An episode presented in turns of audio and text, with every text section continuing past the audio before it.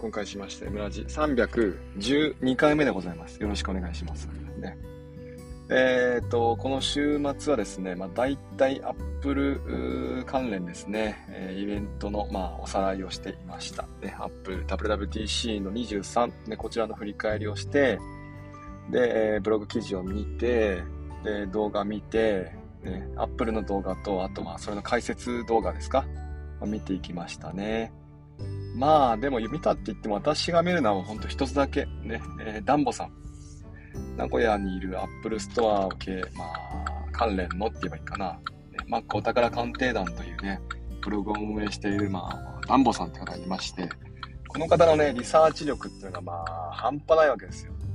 もう探偵レベルじゃないですよ。なんかもうね、なんていうかな、どう、どう、度が過ぎている。ね、それぐらいの、えー、リサーチ力なんですけど、まあ、そのダンボさんの話を聞いて、あ、なるほどなぁとね、そういうことか、なんてね、えー、まあ、復習をしていました。で、えー、まあ、その話を今日話していくんですけども、まず先週ちょっと話した、まあ、あのね、えー、遅延が圧倒的に少ないんだろうなという話でしたけども、まあ、本当にそうだったみたいですね。何かというと、まあ、Apple Vision Pro ですね。そちら、まあ、AR、VR カメラ。まあ、Apple はそんな風にね、話をしてませんけども、AR、VR なんてことは一言も言ってませんが、なんだっけな。なんだっけな。パーソナルコンピューター。あ、それパソコンじゃねえか。なんだっけな。まあ、なんかとにかくね、えー、なんか新しいね、えー、デバイスですよっていう、まあ、アピールをしてるわけですよね。で、うんと、外の映像を、まあ、これまではですよ。これまでは外の映像を、まあ、メガネ等で見ながらですね、そこに、まあ、なんでしょうね、画面を投射していく、ね、映像を映すって感じだったんですね。まあ、そうすると、まあ、外の映像もね、えー、まあ、なんでしょう、メガネっぽくね、映すわけですから、映すっていうよりも、まあ、外の本当はグラスを通して、レンズを通して見るだけなんで、まあ、遅延も何もないですよね。で、スクリーンを映していく。まあそこにも未来があるわけですけども、どうしてもそうなってしまうと、レン,、えー、レンズに映した画面の向こう側が透けて見えてしまうわけですよ。で、アップルはそれをですね、どうにしたかっていうと、えっ、ー、と、外の映像をカメラで映して、それをレンズに映すっていうね、えー、ことをしたわけです。まあ、要はなんていうかな、iPhone を目の前に近づけたっていうようなイメージだといいと思うんですよね。何が起きたかっていうと、まあ、外の映像をカメラで映しますよね。それを中の方で映すわけですよ。で、そこで、えー、ディスプレイを映す。ね。えー、例えばサファリとかを開くと、えー、もう、なんていうかな、見えてる世界はもう iPhone の画面の中のままなので、その、サファリとかが透けて見えないんですよ。もう完全に Apple がコントロールした世界がそこにはあるわけですよね。これを映す、これを映さないっていうふうに。ね。えー、なわけで、もう、なんていうかな、まあ、カメラをかぶって、ね、あゴーグルをかぶってね、見た世界っていうのはもう完璧な世界、ね、パーフェクトワールドがそこに展開されたわけですよね。ただそうなると今度は動き回った時に、例えばカメラの方に遅延が、ほんとね、0. 何秒、ね、でも遅延があると酔ってしまうんですよね。あるいは誤差、ね、カメラで映した世界が、まあ、少しでもね、現実世界と誤差があると、例えば机にぶつかってしまったり、ね、おもちゃを踏んづけてしまったりするわけですよ。で、アップルは今回その Apple Vision Pro っていうのを家庭で扱うことを、まあ、メッセージとしてしてるわけですよ。ってことは、ね、この辺にはすごく自信があるわけですよね。家っていうのは、まあ、道をね、まっすぐな道を歩くわけじゃありませんから、家っていうのはね、テーブルもあるし、椅子もあるし、子供も動き回るし、ね、えー、おもちゃもね、転がってるし、絵本もあるしっていう感じでね、まあ、なんていうかな、ごちゃごちゃしてるわけですよね。その中でもごきね、使えますよっていうアピールをしてきたわけです。で、本当にそれができるのっていうのを思うわけですよね。もう本当高性能なチップ、は、もう、ハイ、ハイ高性能ですよ。とんでもなく高性能なチップ載せないとできないわけですけども、載せたわけですよね。それが今回の M2 チップですね。アップルがもう数年がかりで、アップルチップね、 SoC、えー、搭載してきましたけども、iPad の方にもね。まあ、それがようやくこう、日の目を見たわけですよね。ここに搭載、ここへの伏線だったのかと、まあ、我々は思ったわけですよ。ね。えー、あとはですね、えー、もう低遅延と、それと低誤差、低誤差つかもう誤差がないような感じでイメージしてもらうといいと思うんですよ。机がレンズ越しに見えたらですね、その机がそこにはあるんですよ。えー、それももうライダーカメラですから、スキャンカメラ。ね。えー、まあ、カメラの方に搭載してるレンズサイズですかね。え、そういったものが、まあ、ね、どこに何があるかっていうのを捉えて、そこに映すわけですよね。いや、一つ一つとっても恐ろしい世界ですよ。ね、でそれとですね、え、ディスプレイの方なんですけども、ゴーグル越しに映したディスプレイ。これね、影ができるんですよね。それまた可愛らしいですよね。影。えー、要はですね、床の上にサファリの画面をま開いたとしましょう。そうするとサファリの画面が光るわけですよね。で、そこには、あなんていうかな、アップルは、まあ、物をそこに、物がそこにあるわけだから、光源があるわけだから、ねえー、影ができなきゃおかしいだろうっていうんで、影までつけてしまったわけですよ。光るわけですよね。で、サファリが光ったら、その光ったものに対しての床からの反射ってのも再現してるらしいです。壁からの反射とかね。頭おかしいですよ。本当にね、使い心地に、なんていうかな、ま、な直に影響するわけじゃないじゃないですか。でもそこにチューニングしてきたわけですよね。いやー、恐ろしい端末ですよ。ねえー、あとはですね、うんと、どんなものがあるかというと、まあ、眼性疲労予防ですね。とにかく Apple Vision Pro っていうのは、目を疲れさせないっていうことに、ものすごい神経を注いでるんですって。ね、で、目を疲れさせないために、例えば、アイコンを丸くしてる。これ、丸ってのは何かっていうと、ね、人間がね、こう、眼性疲労がすごくね、軽減されるわけらしいんですよ。ね、視覚だとね、なんかこう、なんでしょうね、角っちょ見ちゃったりするんですって。で、とにかく目が疲れる原因っていうのは、目が動くことが疲れる原因だということで、とにかく動かさないような感じでやってるわけですよ。ただでさえ、こう、アプリのね、えー、選択とかは、今回 Apple Vision Pro は目線で、視線でね、えー、このアプリを見たら、ね、えー、見て、まあ、選択をし、指でね、親指と人差し指をポンと、えー、なんでしょう、くっつければ、それはタップですよ。で、開くわけですよね。そんな風にしてるわけなので、えー、まあ、目線、視線で操作するっていうことをね、まあ、なんでしょう。操作の方法として用いれてるわけですから、ただでさえ目が動くんですけども、それでも、ね、動かないようにしてるんですって。いやー、恐ろしいですね。ねで、例えばあ、どのくらい作り込まれてるかというと、おまあ、ゴーグルをして、えー、例えば映画を見てますよね。で、映画を見ていって、横を見たとしましょう。そうすると、映画がついてくるわけですよね。顔を多少動かしても、人間って全く同じ姿勢でピタッと止まってるって苦手ですから、やっぱ多少は顔が動いたり、うんと体が動いたりするわけですよ。でそれに合わせて画面も動いてくれるっていうんですね。だから、まあ、なんでしょう、心地よい映画体験がそこで味わえるわけですが、だ一方で、それがいつでもそれが、なんでしょう、追従してきてしまうと、疲れちゃう場面もあるんです。ね。えー、別にこの、なんでしょうね、ずっとついついてくると、やっぱこう目がそれを追ってしまいますから疲れてしまうと。ただ中にはですね、少し息抜きをしたく、ね、横向いてみたりしたいわけですよ。その時にもついてきたら困るから、例えば、その映画の画面、あるいはサファリの画面を視線から外れていて横向いた場合には追従しないんですって。つまり Apple 側、ね、あビジョンプロ側が、この人は今これを見てるなって、これを見たいんだなということを認識していたら追従してくれるし、別に今これを見ていなくてもいいんだなっていう場合には追従してこないと、ね、いう感じらしいです。でこの作り込みが半端ないわけですから、あたかも自然に、ね、なんかこう追従してくる時として来ない時が分かれていないかのような体験がそこには余ってると。いやー、なんかね、ちょっと次の次元行っちゃいましたね。ね。いや、未来に出ちゃ、未来来ちゃったなって感じはしましたね。あとはですね、まあ最後にですけども、うん、とにかくこのアクセシビリティっていうのをね、えー、注力していて、Apple こう良かったですね。えっ、ー、と、WWDC っていうのは、あまあ、冒頭我々はね、まあ、午前2時にその映像を見てましたよね。で、あの映像っていうのは、まあ、全世界同時でね、行われるわけですけども、WWDC ってのはそれだけじゃないんですよ。むしろそこを皮切りに、そこからセッションが始まっていくんですね。でこういった、まあ、あの作り込みで作ってください。例えば今回ではアイコンね、えー、アイコン皆さん作ると思うんですね。えー、アプリを作る側人にとってはね、アイコンを作るんですけども、そのアイコンは必ずこう2レイヤー以上、ね、えー、マックス3レイヤー、ね、レイヤーを作ってください。えー、そうすることによって、例えばあの視線でね、追っていくわけですから、今これを選択してるよっていうふうに、え、ー、と、使ってる人にね、伝えなきゃいけないわけですよ。でその、例えばサファリで言うとコンパスマークありますよね。であれをコンパスマークを、まあ、Apple Vision を通してサファリを見ると、コンパスマークが、コンパスの部分だけが浮いてくるんですって。そのレイヤーの部分が浮いてくるという感じらしいです。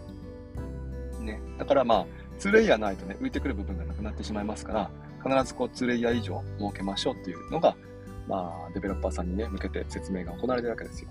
こんな感じでね、えアプリ開発側、開発する人たちに、まあ、こんな風に作ってくださいよっていうね、えー、まあ、お話をするわけですけども、何よりもですね、まずはこの機能説明だとか、アプリのね、今のお話したことだとか、そういったことを話をする前にですね、えー、と面白かったのは Apple Vision Pro の初めの一番最初のセッションっていうのは、アクセシビリティだったんですって。ね、要は、あの弱視、ね、視力が弱い人とか、あるいは、えっ、ー、と、斜視、ね、視線がまるでちょっとね、合わないような人、ね、だとか、あとは、片手がない人だとか、まあそういったいろんなね、多したような人がいるわけですけども、そういった方々でもこの Apple Vision Pro が操作できます。ね、操作できるようにしてください。ね、あできるようにしてありますから、アプリを作る皆さん側もそれに対応して作ってくださいっていうお話があったようです。面白いですよね。えー、ね、こう目線がね、例えばこう視線で動かすってなると、やっぱどうしても目が弱い方々、まあ私も目弱いんですけども、にとってはですね、えー、まあなんか使えなくなってしまうんかななんて、そんな不安もね、もしかしたらあるかもしれませんけども、Apple は、その技術によって、機能によって、えー、覗かれるべきよあ、覗かれるような人がいてはならない。ね、要はその iPhone も iPad も含めてそうですけども、そういったものも含めて、何かこうハンデがある人が取り除かれてしまうような世界を作ってはいけないというのをね、まあ、モットーにしてると。いうことで、今回も例えば片手がない場合にはですね、えもう、もう一個の片方の手で、こういったものを使って操作ができるようにしていたりとか、ね、あるいは、え、ー、と、片目がない、ね、例えば片目の視力がない、動かせないって人にとっても、もう一本の目でね、動かすことができるようにしてあったりとか、限りなくそうやってね、あの、何でしょうね、アクセシビリティの方を充実させてると。ね、いうことらしいです。だからもうなんかね、我々が使ってどうどうだみたいな作り込みじゃないんですよ。ね、なんかこうね、一般の方々が作っていて、まあどう感じるか。心地よい体験ってどうなのかなじゃなくて、もう一歩先の、ハンデがある方々でも、おなんでしょう、快適に使えるためには、どうすればいいのか。ね、片手がないということは、え、どういうことが起きるのか。あるいは何ができるのか。何ができないのか。そういったものを、とにかく研究して、で、そこでそこの釣り作り込みをしてるんだそうです。いやーなんかね、まあ、昔からそうですけど、例えば iPad なんかも実はですね、iPad の時点で視線でね、あの動かすことできるんですよ。ちょっとまあ費用がかかったり、専用の操作がね、設定が必要なんですけども、iPad ね、あの手が、ね、えー、片手がない人ね、両手が動かない人にとっても、視線で動かすことができるようにしていたりとか、してるわけですよ。まあもうほんと全部その、なんでしょうね、うん、企業メッセージというか、企業元というか、アップルという会社が何を大事にしていくかがわかるようなね、取り組みですよね。いやー、そ、ここなんですよね。ここなんですよ。ここ。そういうところがね、アップルいいんですよ。やっぱね。みんな。で、アップルがそこを大事にするから、いろんな企業がやっぱ追従していくしかないわけですよ。アップルにとっては別にそこを追従しなく、そこをね、作り込まなくてもいいかもしれないけども、やっぱアップルがそれをするってことは他のね、企業もするっていう、なんていうかな、こう責任感というか、世界に対してやんなきゃいけないミッションっていうのがやっぱあるわけですよね。いやミッションドリブンなわけです、アップル。ね、いやーね、ここなんですよね。こういうとこはいいなというふうに、まあ、金、土、日とそんな風に、ね、情報を知れながら、やっぱりアップルっていいな、なん、そんなことを思った週末でございました。さて、えー、っと、15分喋りましたから、ここからはですね、お便りの方をね、話をしていきます。もし今、Apple Vision Pro にね、ちょっと興味があって話聞いてたよって人にとってはですね、まあ、U ターンしてもらって、ここからもね、私の私の私のための、ね、えー、お話が展開されていきますから、気をつけてください。えっと、じゃあお便りね。今日は、この辺かな？うーん。あれ？マー君読んだっけ？腹ペコさん読んだ？お寿司食べたいですはなんか読んだ気がするな。なんかもうはるか昔な気がするな。アカウント名ペーパーも読んだな。ペーパー。こっからかな。読んだよね。ペーパー読んなかった。ね。え、お久しぶりです。やっと金曜日ですね。今週はハードすぎて今日の朝は全然携帯維持を読んだな。あ、読んだ。じゃあ、ここからだ。はい。失礼しました。ね、そんな何回もね、ペーパーを登場させる必要はない。アカウント名、えー、はらぺこねぼうすけさん、ありがとうございました。あ私今日ね、ちょっとね、遅かったわけですよ。でそしたら、あのー、こんな感じでね、インスタグラムのリンクを送ってくれました、この方。で何かなと思ってね、えー、インスタグラムのリンクを 踏んで見てみたらですね、あの、あれでしたね、ミニオン。ミニオンがなんか目覚まししてくれてたんですか？あの、音がなかった、流してなかったんですけど。ね。まあ、多分あの、私が寝坊したと思って、ね、目覚まし時計をかけてくれたんだと思うんですよ。多分ね、多分ね。ねいやーもうね、くたくたですよ。土日ってくたくた。もうね、いや、意味がわかんない。くたくたになる土日っておかしいと思うけど、まあそういう土日だったわけですよね。いやー、今週、今週乗り切ればな。今週乗り切れば来週多少楽になるからな。さて、えーと、続いて、えー、赤ためぐーたらさん。ありがとうございました。質問ご意見。おはようございます。おはようございます。ありがとうございます。これマー君だな。えー、今日は休みあるよ。やっぱそうだな。えー、週休に、休みあるよおかしいだ。今日月曜日だな。えー、週休に年休つけて1日にしちゃいました。ふざけやがって。来週は火曜日、再来週は火曜昼から水曜日。えどんどん休み取りましょう。あ、そういうことか。来週は火曜日に休みを取って、え再来週は火曜昼から水曜日に休みを取るってことね。今噛んでないぞ。危なかった。今、休みっていうとこだった。危なかったね、今ね。噛んでないから。ギリセーフだから。えー、今日はふるさと納税で届いた神戸牛食べます。神戸牛か食べます。MO さんは今年は何にするあるかそうですね。ふるさと納税は割と我が家は年末ですかね。12月の、ー、なんでしょう、なんだっけ。ポイントがつく日に結構がっつり1年間分のふるさと納税を頼んじゃうかな。今年、去年は、何頼んだっけな。まあ、やっぱ肉ですよ、肉。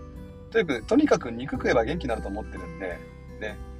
あのー、国民的漫画もね、えー、ゴムの人あの人もやっぱどんなに怪我しても、どんなに負けても肉食えば治ってるでしょ。まあ、そういうものだと思うんですよ。やっぱね、肉ってそういうものだと思うんだ。まあ、そんなわけで、大体肉ですね。牛肉ですかね。一番やっぱり好きなのは。年を取れば取るほどやっぱり牛肉の赤身ですよね。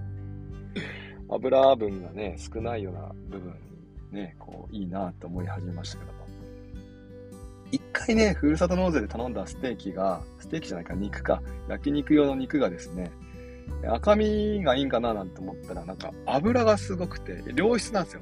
すごくね、こう、いい油だなっていうのは、まあわかるんだけど、肉食えば食うほど油飲んでるような感じになっちゃきた、なってきちゃって。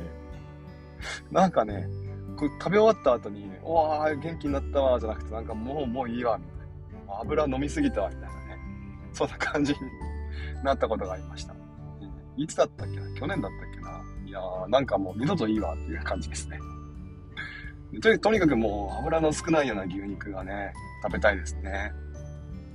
あとはふるさと納税はですね、うん、基本的にはやっぱ、例えばコーヒーだとか、コーヒー豆ですかね。まあ、そういったもの、日常的なものです。あとは果物が多いかな、我が家は。ね、なかなかやっぱ買えませんから、果物っていうのは。一時期 MacBook とかあったんですよ。知ってます？ふるさと納税に MacBook。で、それやりすぎだろっていうんで、ね、お前ら関係ないじゃんっていう風になって、MacBook とかそういうのなくなって、まあ、その、その地方の特産品みたいなね、ものになってしまったんです。そうなってくると、それはそれで、まあ、確かにいいんだけども、わかるんだけども、じゃあ特産品がないような県とかね、自治体とかどうすんのって話になってくるわけですよ。だからそうやっぱ結局さ、北海道が潤うわけでしょ、こうやって。ね、まあいいんだけど、それはそれでね。ね結果的にね、その、なんでしょう、いつもは潤わないような自治体、ね、が特産品によって潤っていくっていうのは、まあやっぱね、日本のね、農作物を守るって意味では非常に意味があるかなと思うんですけど、ね、やっぱふるさと納税、ふるさと納税ですから、ね、えー、まあ果物とか、あとは牛とかね、まあそういったものを、まあ注文したいかなと思っています。いいなぁ、休み。これいいなぁ。マー君やっぱ賢いなぁ。ね、休みやっぱ週に1回取った方がいいと思うんだよな40日間あるでしょ。20日間か。20日間あるんだから、やっぱ2週間に1回取った方がいいと思うんですよ。52週でしょ？1年間で。ね、で、まあ、夏休み除くとすると、やっぱね、週に1回取っておくべきだと思うんですよね。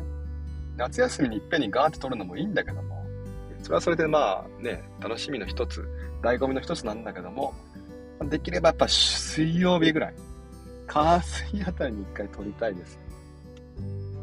あ、なんか来ましたね。もう一個来ましたね。ありがとうございます。お便り。アカウント名、あさとねこさん。ね、質問ご意見おはようございます。おはようございます。え今日も出張バスなのか、いつもお疲れ様です。まだまだ着きません。え早くボーナス出ないかな ?M じゃ何か買いますか？いい質問ですね。M 氏はですね、買えないんですね、ボーナス。なぜならばもう使ってるから。ね、いや、万年筆買ったでしょ。で、うん、もうダメかな。やっぱ万年筆買ったらもうダメだよね。お金ないよね。もう、ボーナス。あとはもうね、やっぱり家族が最優先ですから、家族の方に移していきますよ、お金はね。うん、まあそんなもんかな。あ、やばいやばい。またタスクマにおられちゃった。ですね。まあ、あとは何かな。もし、もし買うとしても、まあ買わないけども、もし何か買っていいよってなったら MacBook Air M1 かな ?M1 MacBook Air をまあ7万円台で何かの手違いで売っていたら買うかなって感じですね。あとは MacBook、ほんと MacBook 出てほしい。安い MacBook が欲しいよ。Apple さん、お願いします。で、そろそろ M1 チップ、あれじゃない？余ってきたんじゃない ?M1 チップ。ねいやーなんかその学校用の MacBook ってないでしょ、今。まあ、学生にもね、今、まあ、iPad で十分でしょみたいなメッセージ送ってますけども、Apple さんね。いや、やっぱりキーボードをつけてあげた方がいいと思うんだよな。違うのかな？昔はほら、MacBook とかさ、iMac とかさ、学校用のね、デバイスとして廉価版みたいなのあったでしょ？廉価版っていうわけじゃないんだけど、エントリーモデル？ね、今はそのエントリーモデルないでしょ。だって MacBook っておかしいよね。Air と Pro しかないんだよ。ね、だから、その学校用、教育用の MacBook をね、8万ぐらいで11インチとかで売ってくんないかな。ほんともう、それが欲しい。ね。手軽に使える、コンパクトな、軽くて、軽くてコンパクトで、うん、まあまあ、あの、最新、まあ、Apple チップが乗ってる MacBook が欲しいんだよなね、M2MacBook もさ、ね、あの、15インチ出ましたけど、別に15インチいらないんだよね。大型の MacBook。ね。大き、大なきゃなんだっけな。ああの、今回も Mac、あの、Apple さんね、日本語ローカライズにね、すごく難ありなんですよ。見てみてください。特に、特に MacBook の日本語翻訳がもうなんかひどいから、ちょっと見てほしい。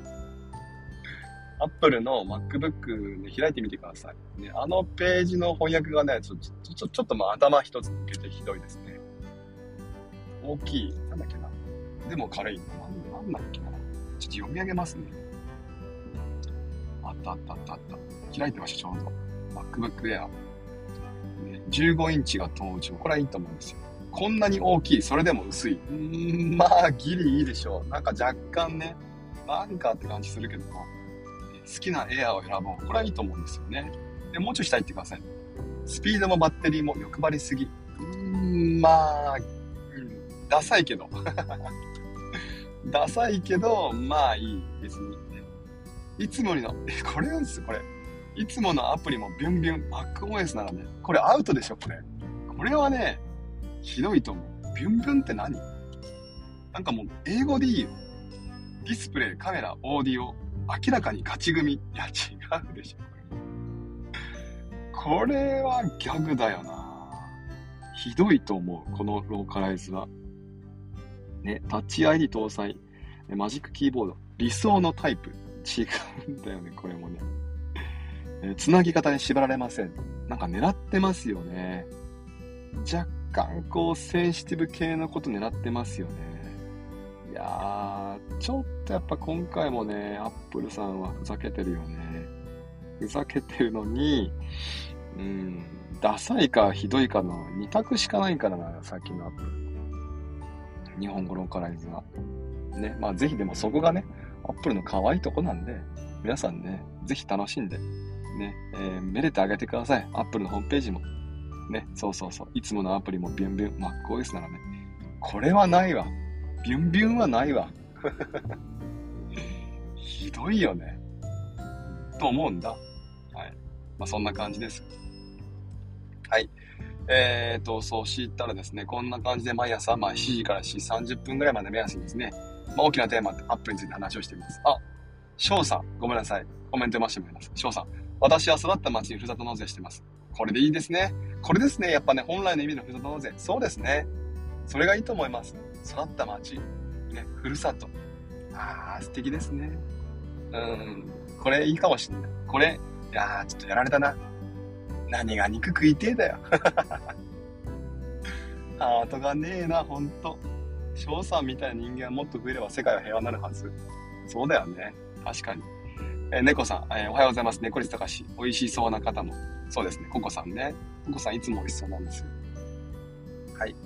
えー、じゃあ最後お名前を回して終わりにしてください。えー、ワーママ先生、えー、オルさん、えー、ぬこさん、マロさん久しぶりですね。えー、マー君、ドローンさん、えー、ココさん、マーマルさん、えー、YGW さん、イェイ、えー、エミさん、えー、あと、鍵垢さんはね、えー、お名前呼びませんけども、こちらが見えてます。ありがとうございます。